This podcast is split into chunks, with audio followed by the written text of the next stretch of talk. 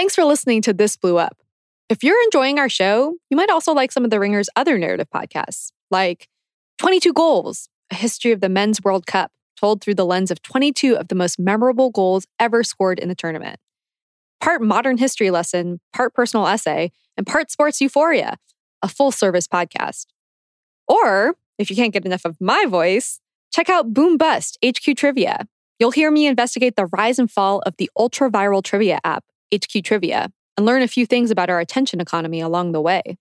We like making shows for you here at The Ringer, and we like you. Thanks for listening. There's no better feeling than a personal win, and the State Farm Personal Price Plan can help you do just that. Talk to a State Farm agent today to learn how you can bundle and save with the Personal Price Plan. Like a good neighbor, State Farm is there. Prices are based on rating plans that vary by state. Coverage options are selected by the customer. Availability, amount of discounts and savings, and eligibility vary by state. Looking to step up your Mother's Day flowers? The Home Depot has an idea. Let Mom's Green Thumb do some digging with colorful flowers, pots, and premium soils to bring out the most in her patios, walkways, and gardens. Right now, get Vigoro potting soil just $8.97 for strong, healthy, vibrant plants, indoors and outside. Shop our wide selection online and pick up your order in store and give Mom the gift of a beautiful garden. Get Vigoro potting soil just $8.97 at the Home Depot. How doers get more done. See homedepot.com slash delivery for details. I was able to get a hold of this letter that was submitted to Clubhouse Media Group's board of directors in February of 2021. It was written by a female staffer at the company, someone who worked with the influencers. I've confirmed her identity, but chosen not to reveal her name to protect her privacy. The title of the document was I'm Scared. And it did not mince words. I'll read you a bit from the beginning. Quote, I know that I am scared. I want nothing more to work in an environment that makes me feel safe. But I know that being young in the entertainment industry can make that difficult. Everything that documentaries or movies have told me growing up about the dark side of Hollywood is exactly how I feel at this company. End quote. It went on to voice complaints about Amir and Chase and compared the company's work culture to the Stanford prison experiment. But most concerning, at least to me, were descriptions of a handful of incidents said to involve Noor Khader. Some background on Noor. He started out in the business as a musician.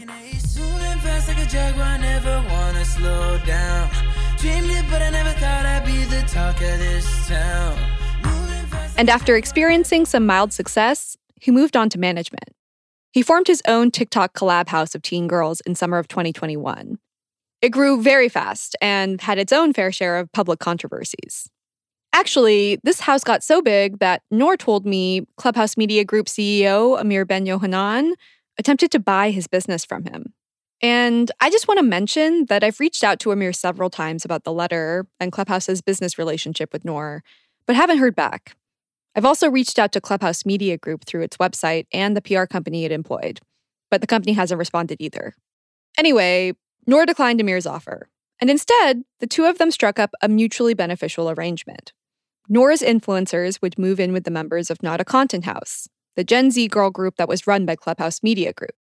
This is all before that salacious YouTube video and the group's eventual rebrand. Under this deal, Noor would be able to manage his talent while benefiting from both the housing the company provided and the publicity of this supergroup. He was 21, living at the house with a few of his male photographer assistants and a group of female creators between the ages of 16 and 21. They often traveled together, like up to Big Bear or that ill fated Vegas weekend. The author of the letter voiced concern about this setup and described Noor as, quote, sus as fuck, end quote. It names several occasions where Noor had sexually harassed her at work. The described offenses included inappropriately jumping on her, asking her to sleep in the same bed with a pillow for a boundary, hugging her inappropriately, and instigating so called tickle fights.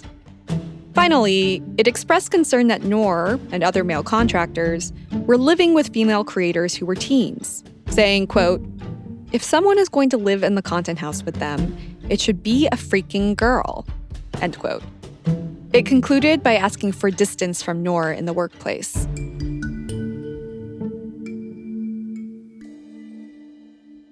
When I first read that letter, it crystallized all the conversations I'd had, all the contracts, text exchanges, and lawsuits I'd sorted through, and the many, many hours of content I'd consumed while reporting this story.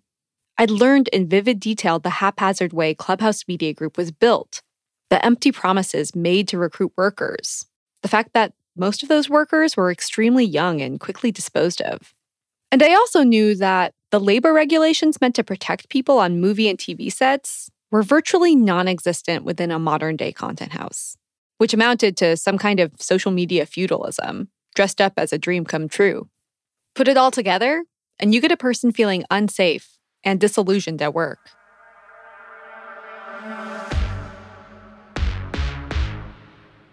It was especially upsetting to read that, even as documentaries and movies had warned her about Hollywood's darker side, the allure of the industry was too seductive to ignore. Clubhouse Media Group had positioned itself as part of a movement that paved new, empowering ground for the young and famous. Maybe it was just easier to believe in that fantasy. In any case, her description of events was now on the desk of the company's leadership. How they'd choose to act would illustrate the company's priorities. Would this social media outfit move quickly to protect its young staff and creators? Or would it repeat the mistakes of its predecessors and dust these accounts of bad behavior under the rug?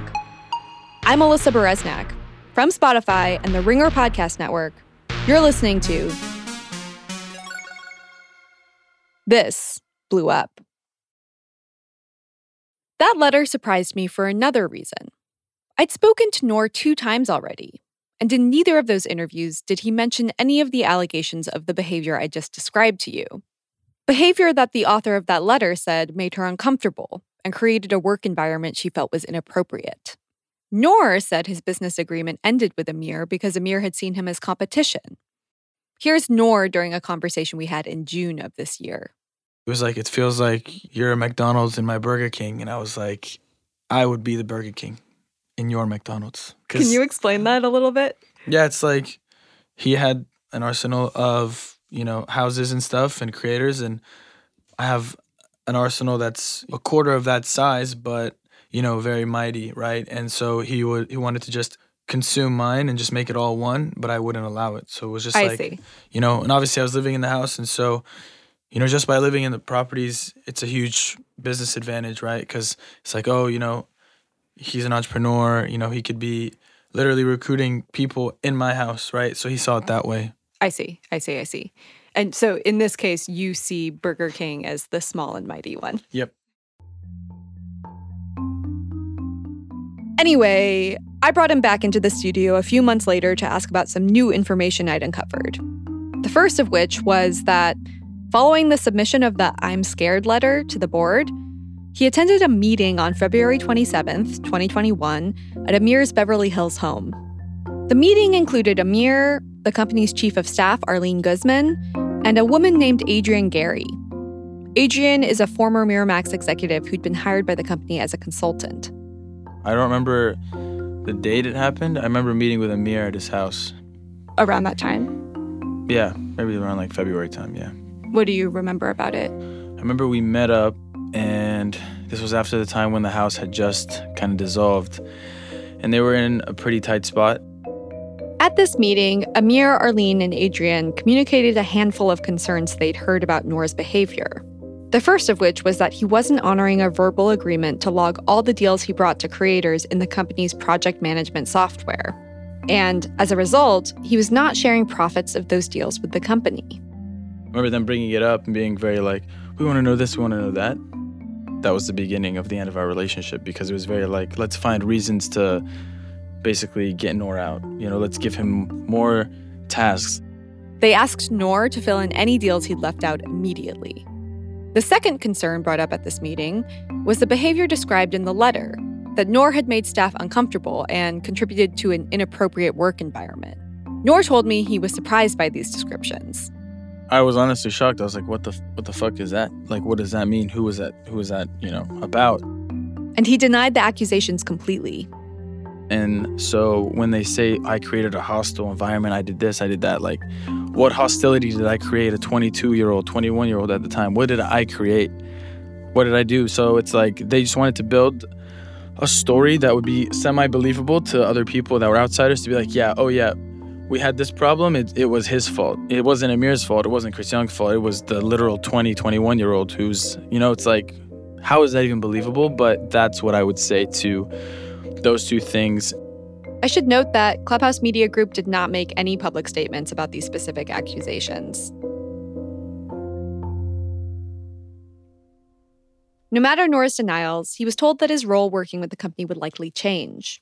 There was really no like clear layout of what the role was going to be from that point. It was very like honestly it was obviously super frustrating for me because I really did help, you know, in the transition period.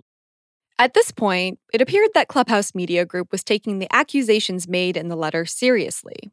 The board tasked Adrienne Gary with conducting an investigation into Noor's conduct at the company. She then summarized her findings in a report dated March 4th, which I was able to obtain.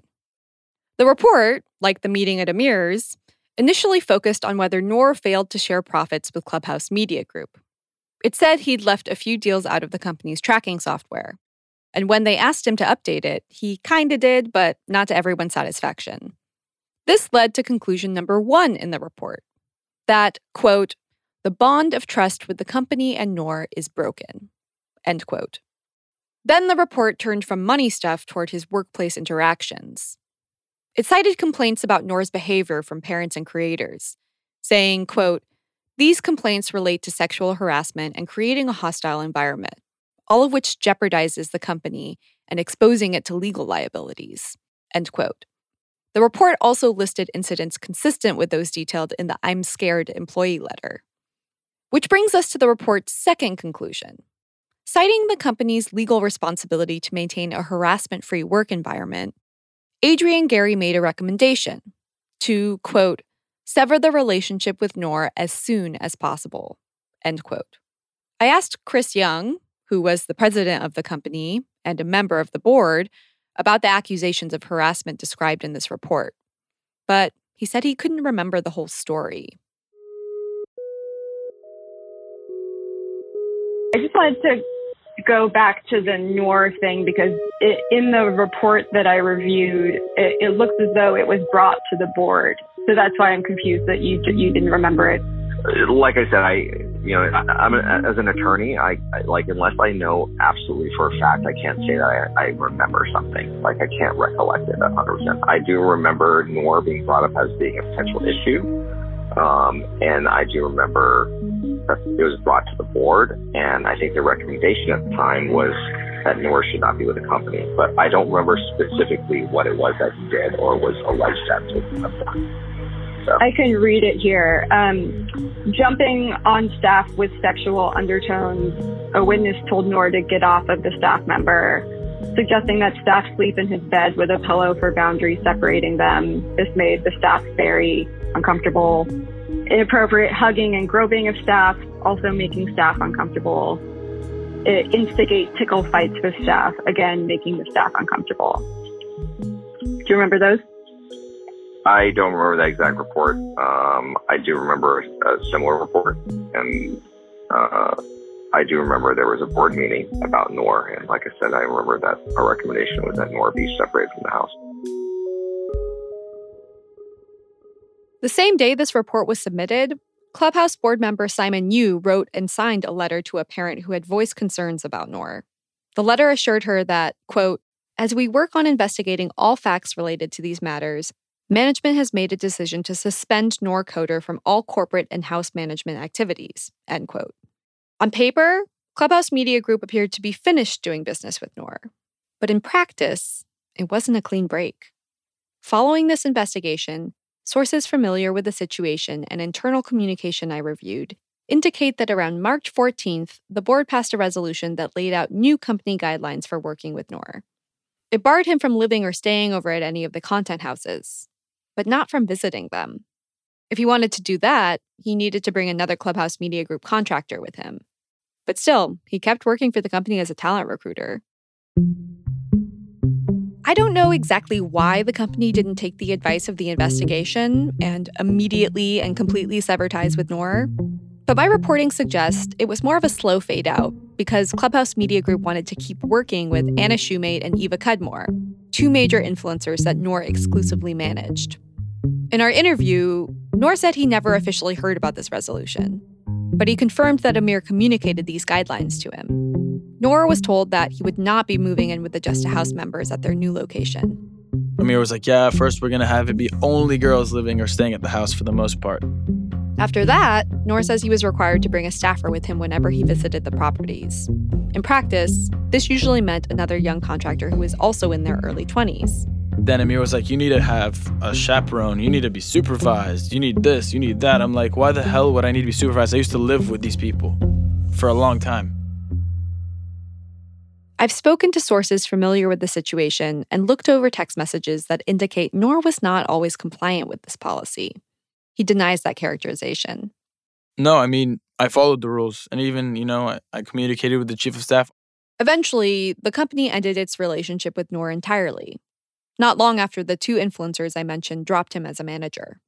Needless to say, if I were a parent who had a daughter in one of these content houses, and someone who worked closely with them had been accused of all the things Noor had, these are not guidelines that would set my mind at ease. To me, this whole situation shows a major lack of oversight.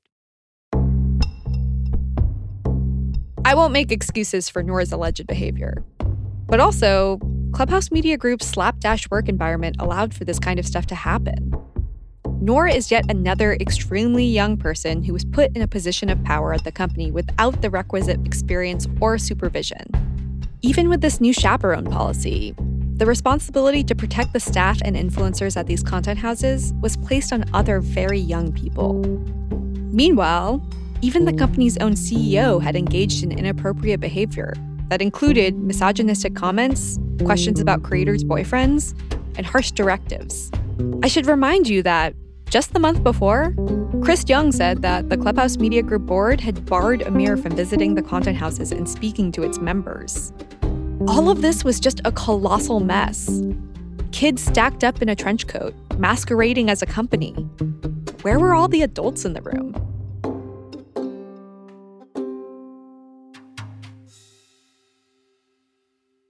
Looking to step up your Mother's Day flowers? The Home Depot has an idea. Let Mom's Green Thumb do some digging with colorful flowers, pots, and premium soils to bring out the most in her patios, walkways, and gardens. Right now, get Vigoro potting soil just $8.97 for strong, healthy, vibrant plants, indoors and outside.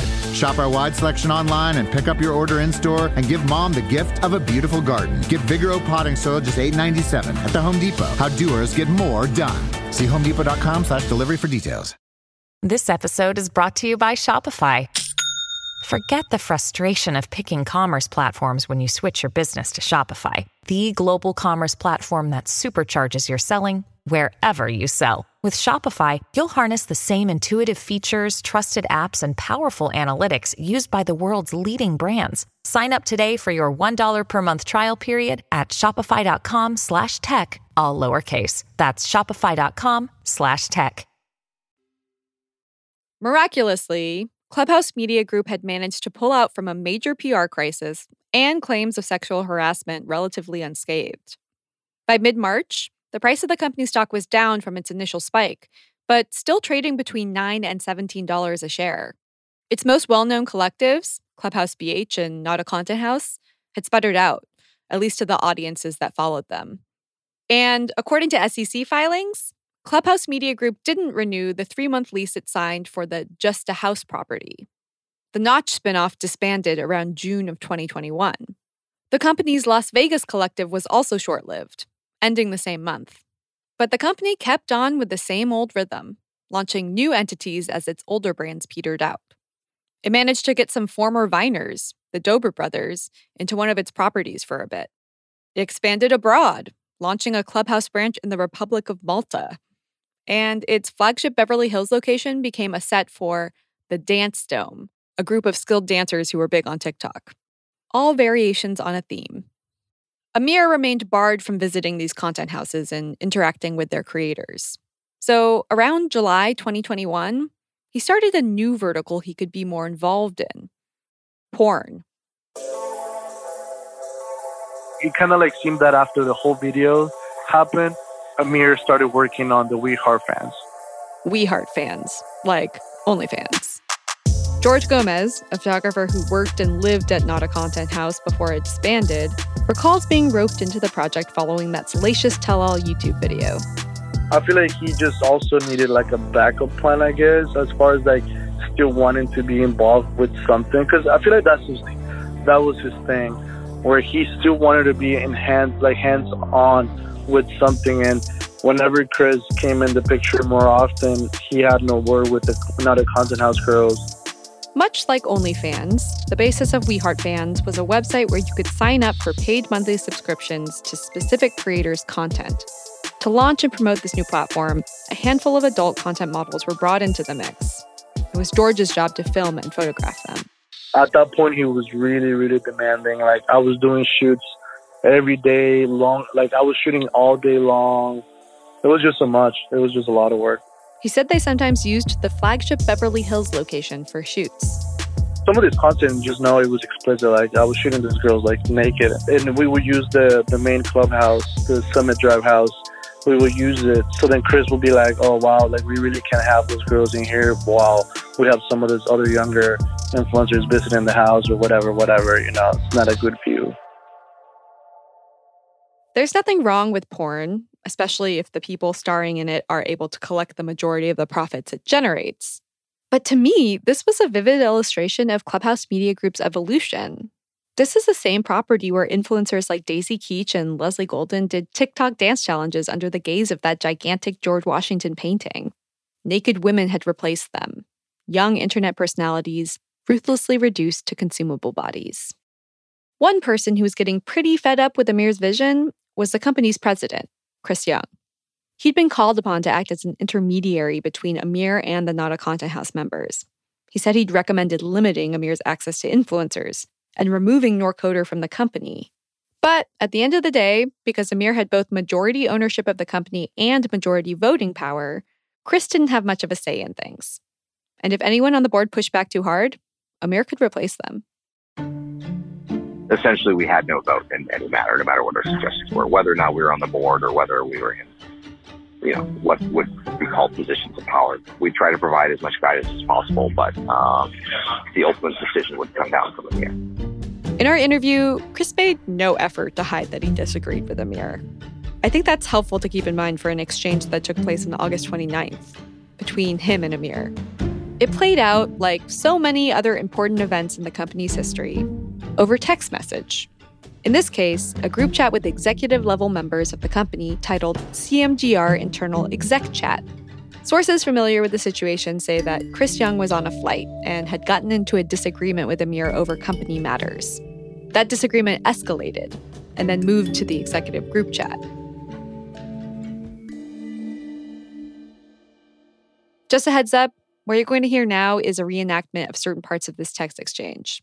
These are not the real voices of the people involved. Amir will be resigning tomorrow. Harris Tolchin, one of the businessmen that was added to Clubhouse Media Group's board in the latter half of 2020, replied Chris, please stop texting. Call me when you land. But Chris did not. I'm done covering for our CEO's incompetence. He lacks experience and won't listen to advice. If you guys want to answer to the SEC for his lack of ability to, so be it. Harris again tried to get Chris to stop. Chris, please stop texting. Please. There are a lot of people copied here. Please stop. Call me when you get off the plane. And again, he did not. Amir, stop lying to investors. That's when Amir, as they say, entered the chat. What investor, Chris? Please, do explain. He and Chris got into it. Chris ran through a list of grievances, including a complaint that Amir was driving away influencers from the company. He told Amir to step down. Your best bet is to retire and let the professionals run the company. Go back to real estate. Amir deflected. These are text messages, so I don't know the tone exactly, but his responses read as pretty condescending. You are the professional we need? Yes, Chris? Have you ever ran a company? What's interesting is how delusional you are and that we have to figure out if you have an actual mental deficiency. I'm not smart enough for you. You have a chance to stop while you're still ahead. Just take it. It got uglier. Chris suggested contacting a reporter. Amir accused Chris of drinking. I won't continue, but needless to say, this conversation did not lead to Amir stepping down. Actually, a month and a half later, Chris left his role as president. On October 14th, a company press release said he would move into a consulting role. I left the company because I didn't believe the direction it was going in, and I wasn't, you know, uh, I wasn't happy with the fact that my voice wasn't being heard. Okay. And during this time, uh, after like after this whole Natch thing happened, were you concerned at all that you were part of this company where you had seen this pattern of abusive Absolutely. behavior with Absolutely. It was a combination of things adding up over time and time again where I felt like there could have been a proper route for the company. Uh, and I suggested things that I felt, like I said, weren't being heard and weren't being implemented. And I, I think I've said this a few times now on this call. Is the long and short of it is I really wanted influencers to be successful. I wanted them to, you know, be secure both emotionally, physically, etc. Like in many ways, I wanted us all to succeed. And I didn't feel when I resigned at that point that there was a pathway forward for that to happen. I appreciate Chris's sentiment about everyone prospering here, but I should also say that ultimately it was him, not Clubhouse Media Group's creators, nor its co founder Daisy Keech, who had shares of company stock to cash out at the end. In late 2021, NASDAQ insider activity records show that Chris sold a little over 960,000 of his shares for over $330,000 before taxes. When he began unloading his shares, Clubhouse Media Group had returned to its penny stock status, trading at 81 cents a pop. By the time he'd sold it all in December, it was trading at just 25 cents. Have you ever wondered what it's like to bite into Nerds gummy clusters? They're fruity. They're tangy. They're gummy. And they're crunchy. Nerds Gummy Clusters, a union of fruity sweet gummy and tangy crunchy nerds. Unleash your senses. Shop now at nerdscandy.com. While none of the creators I spoke to received equity at the company, at least two of them were hit with multi million dollar lawsuits Leslie Golden and Lauren Kettering and her parents. In the process of interviewing them, they both expressed that if they lost their cases, it would be a huge financial hardship. Brian Kettering, Lauren's dad, said it kept him up at night. I was unemployed, you know, when all of this happened. I was an unemployed guy and and you know that that stress of being unemployed for the first time in my life. I've had a job my whole life and the pandemic cost me uh, my job that I was in. You know, and you get hit with the lawsuit and um, you're thinking to yourself, how is this even possible? And that's all I could think of. And sleepless nights, you know, sure, I have sleepless nights. Aside from being expensive, these lawsuits were one more rude reminder of the ruthless industry they've become a part of. Leslie and Lauren found their ways into the Clubhouse organization via very different paths, but they both grew up awash in the aspirational sheen of social media. Like the rest of their young peers, they were raised on a feedback loop of young influencers that told them, hey, this could be you. You could be famous. And once you're famous, you can rise above the masses to be anything you want. You can have control of your destiny. But for all the ground level boundaries that social media fame had cleared for them, new ones had been built on the way to the top. Growing a personal brand, it turned out, required hitching their identity to a benefactor, whether that was a hodgepodge of brands, a well connected manager, or a shrewd investor. And even then, your momentum could peter out at any moment from some mysterious change in the winds. Behind the scenes, there was a delicate calculation of alliances, publicity, and profit. In this case, their math was off. They stood up for what was right, spoke up. Now they were learning the hard way just how far down they were on the food chain. Lauren couldn't help but take it a little personally. Maybe thinks I'm weak or something. Um, you know, other people have connections, and I just think maybe he thought I didn't have those connections, and it was easy to silence me. But I'm willing to fight for like the right to be able to speak on what happened to me and like how I feel. Leslie echoed Lauren's sentiment. She said, in retrospect, that was also her major regret not standing up for herself. What was the point of having all these followers, of building this platform on her personality, if she couldn't express herself? I wish that I would have recognized that my voice is so much more valuable than money because I wanted to speak out for so long and just felt like I couldn't.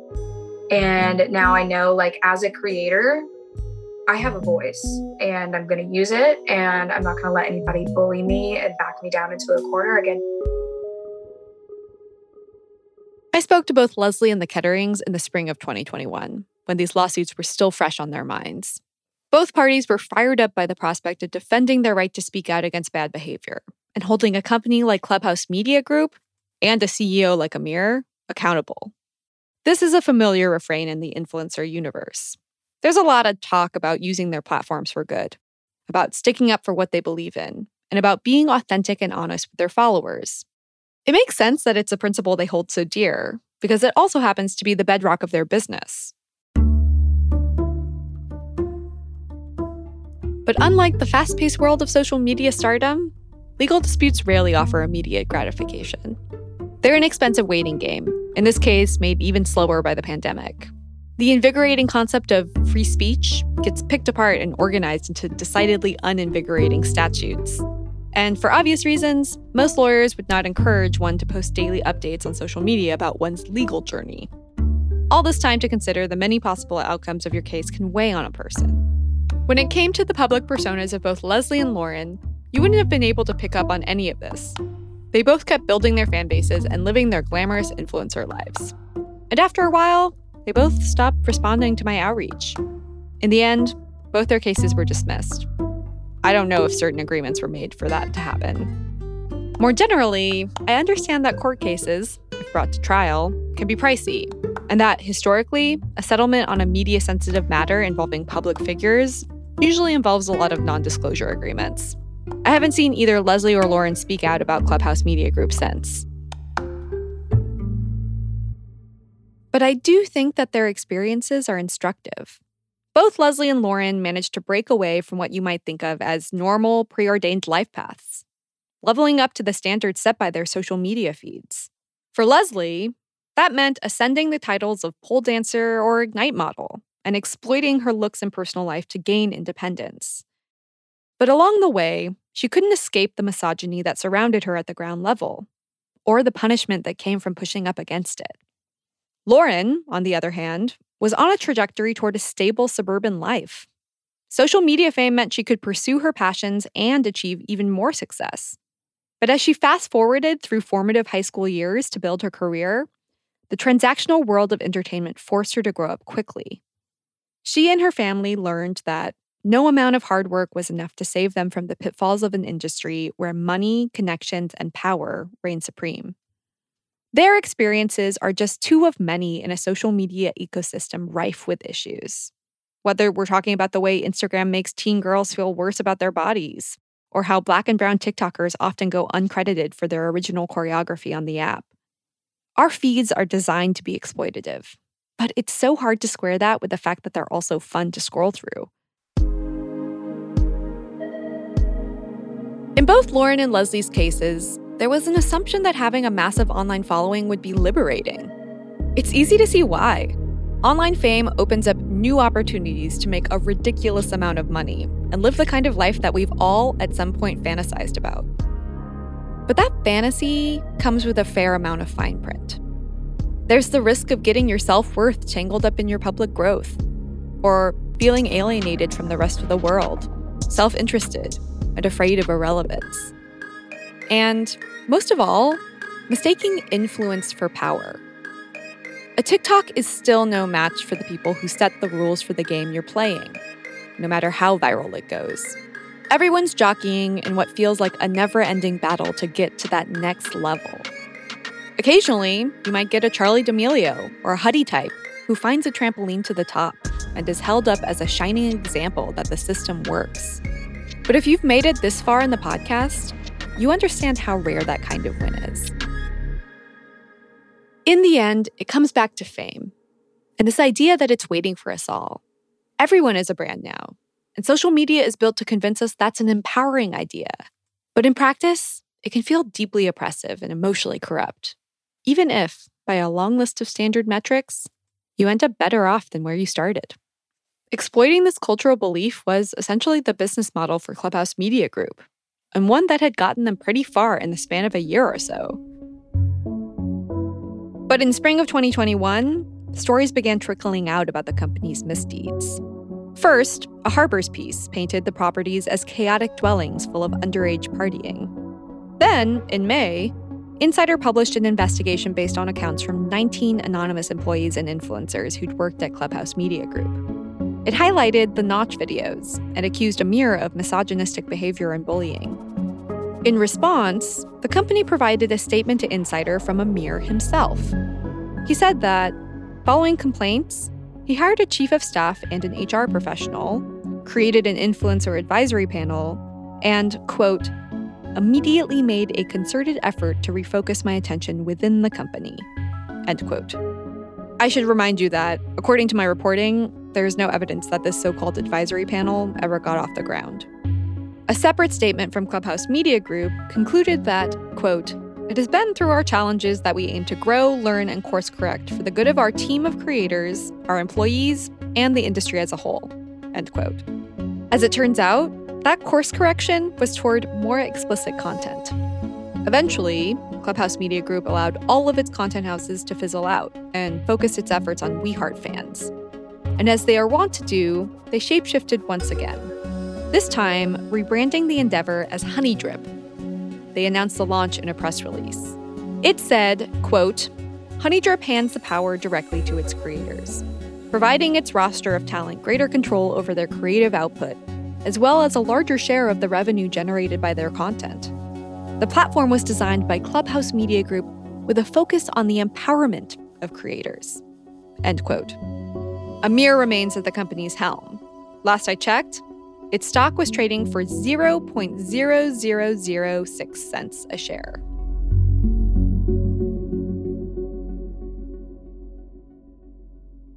As for the ambitious young people I'd followed for this podcast, They'd gotten caught up in an intoxicating scene, and the stars in their eyes had dulled. Now, they were left to look for a new purpose in life. Clubhouse videographer Kevin Zenny told me he was disillusioned after his experience in the content house circuit. Since then, he's shifted his aim towards seeing the world and using his video skills to document his travel. At one point, he got robbed in Tulum and had to scramble to get a new passport. So, my mom honestly helped me a lot on that part Yeah. with documents and that kind of stuff because I kind of suck with that kind of stuff. Moms are really good for that kind of thing. For real, especially yeah, when you're stuck in a different country, yeah, moms can help for sure. Last I checked on him, he was somewhere in Medellin. As for Chase Swearneman, the Texas transplant who rose the ranks of the Clubhouse organization only to be fired following a fight with a young creator and her mom, there's been a lot of soul searching. He told me that shortly after he left Clubhouse, he tried to apologize. Actually, he read me the text he sent Cynthia Parker's mom. Hi Tanya. Apologies for the call out of out of the blue. I hope you and Cynthia are both doing well. I wanted to reach out and apologize. Apologize for the lack of my emotional control and simply the way things were handled with Cynthia at Notch. It doubled as an emotional reflection of his own trauma from working at Clubhouse. He went on to express regret that his behavior didn't match his ethics and describe the stress he felt during that time. And then this.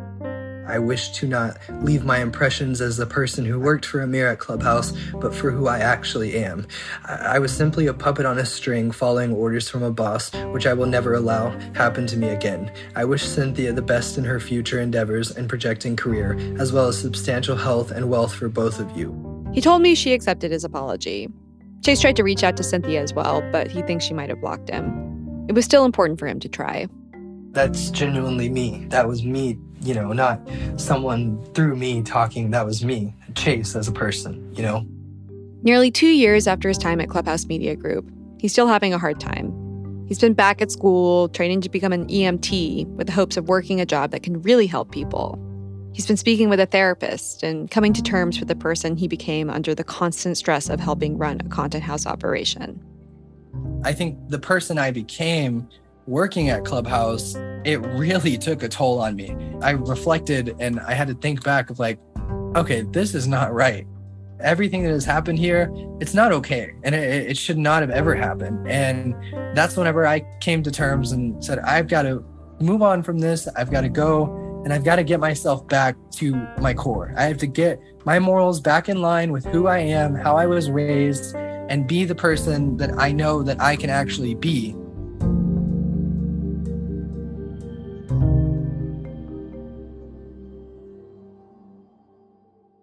Daisy Keech has also meditated on her time being caught up in a hype tornado. She's the fitness influencer who helped co found both Hype House and the first Clubhouse property in Beverly Hills. And two years after all of that, she's had enough space away from the scene to see it plainly.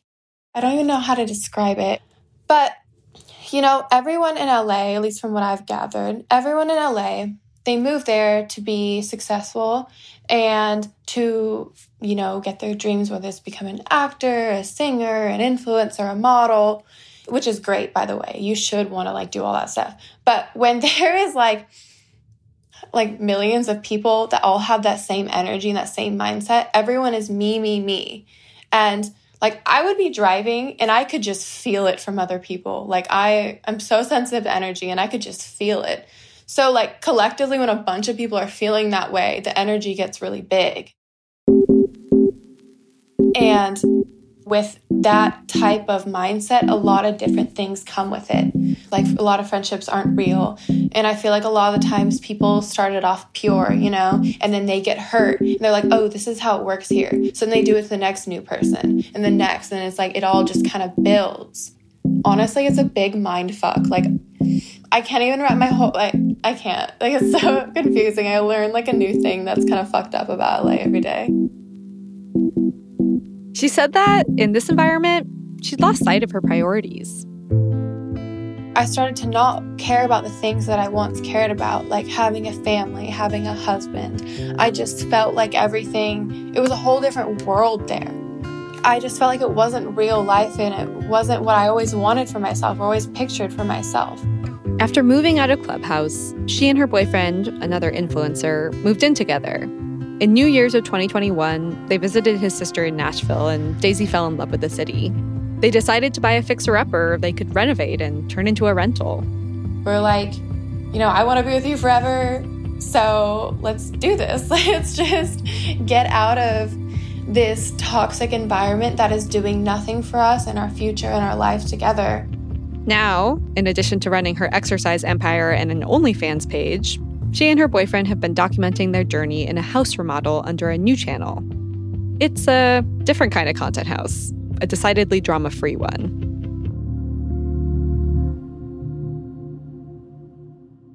So many of the young people I interviewed for this podcast arrived in Los Angeles, barely adults or sometimes even teenagers, and landed at the center of a new movement driven by the pursuit of quick fame and fortune. They had a coveted front row seat to a booming industry and subculture. But at a certain point, all the unsavory details that went into making the internet idols they grew up with came to the surface. The friendships that doubled as strategic marketing tools, the fabricated drama that fed the media machine, the Teflon puppet masters pulling strings behind the scenes. They'd seen the way hype could be spun into value the way that value could disappear in the blink of an eye. Even if we might intrinsically know all that, it's still hard to remember it when you get lost in your feed. Each new personality that pops up as we scroll doubles as a prefabricated dream. Stare too long, and you might lose your sense of reality. Or worse, your sense of self. Pulling away is easier said than done.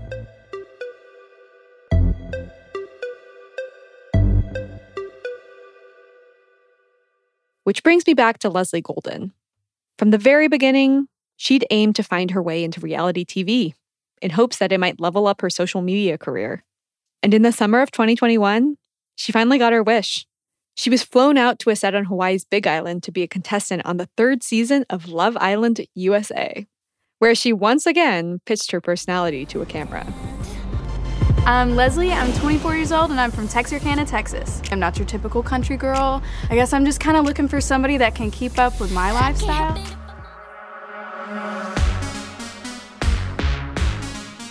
Thanks for listening to This Blew Up. If you enjoyed this podcast, please, please, please take a moment to tell a friend about it. I don't have even close to the amount of followers as the influencers I spoke to. So your word of mouth is the most valuable promotional tool we've got. This Blew Up was written and reported by me, Alyssa Bereznak. Its executive producers are Juliet Littman and Sean Fennessy. Our story editors are Conor Nevins and Amanda Dobbins. The show was produced by me, Kaya McMullen, Mike Wargon, and Vikram Patel. Copy editing by Craig Gaines. Fact checking by Juliana Ress. Special thanks to Erica Cervantes, who helped with research and early production.